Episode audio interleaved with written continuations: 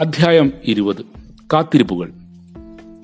തടങ്കൽ പാളയത്തിലിരുന്ന് ദേവകിയും വസുദേവനും മോചനത്തിന് കാത്തിരുന്നു. എന്നിനി എങ്ങനിനി പുറത്തു വരും? മോചകൻ വരുമോ? അമ്മ മകനെ വല്ലാതെ കാത്തിരുന്നു. വരാതിരിക്കില്ല. മധുരയിലാകെ ആ അമ്മയുടെ കാത്തിരിപ്പിന് വിഷയമാക്കി ഭാഷണങ്ങൾ നടന്നു. ദേവകി പുത്രൻ വരും. അക്രൂരൻ ആ വാർത്ത കൃഷ്ണനെ അറിയിച്ചു.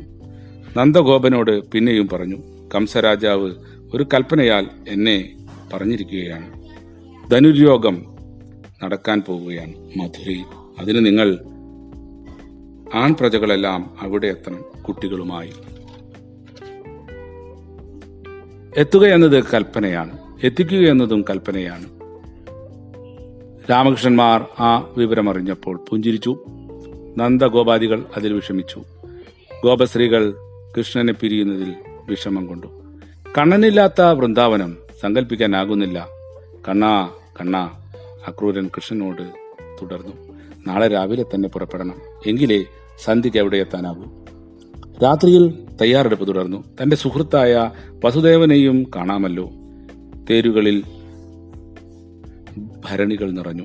പാൽ വെണ്ണ നെയ്യ് രാജാവിനുള്ള തിരുമുൽ കാഴ്ചകൾ സംഭരിച്ചു. എല്ലാം തയ്യാർ. ഉദയസൂര്യൻ വൃന്ദാവനത്തിലെത്തി. കിരണങ്ങൾ പ്രോജ്വലിച്ചു. ദുഃഖിതരായ ഗോപസ്ത്രീകൾ. കുട്ടികൾ കണ്ണാ എന്ന് നീട്ടി വിളിച്ചു.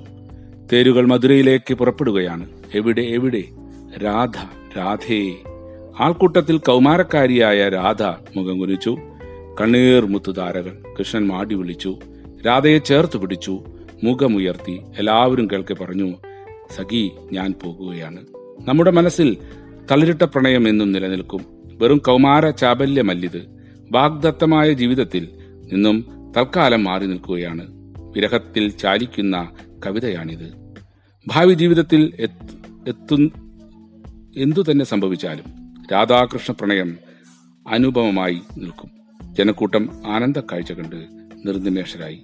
അവരിൽ ആത്മീയ ഭാവം നിറഞ്ഞു. അലൗകിക പ്രണയം സാഗരമായി. ഓടക്കുടലും പീലിത്തണ്ടും മഞ്ഞപ്പെട്ടും ചുരുൾമുടിയും നിറഞ്ഞ രഥത്തിൽ ബലരാമൻ അടുത്തിരുന്നു. രഥം മധുരയിലേക്ക് ലക്ഷ്യം കൊണ്ടു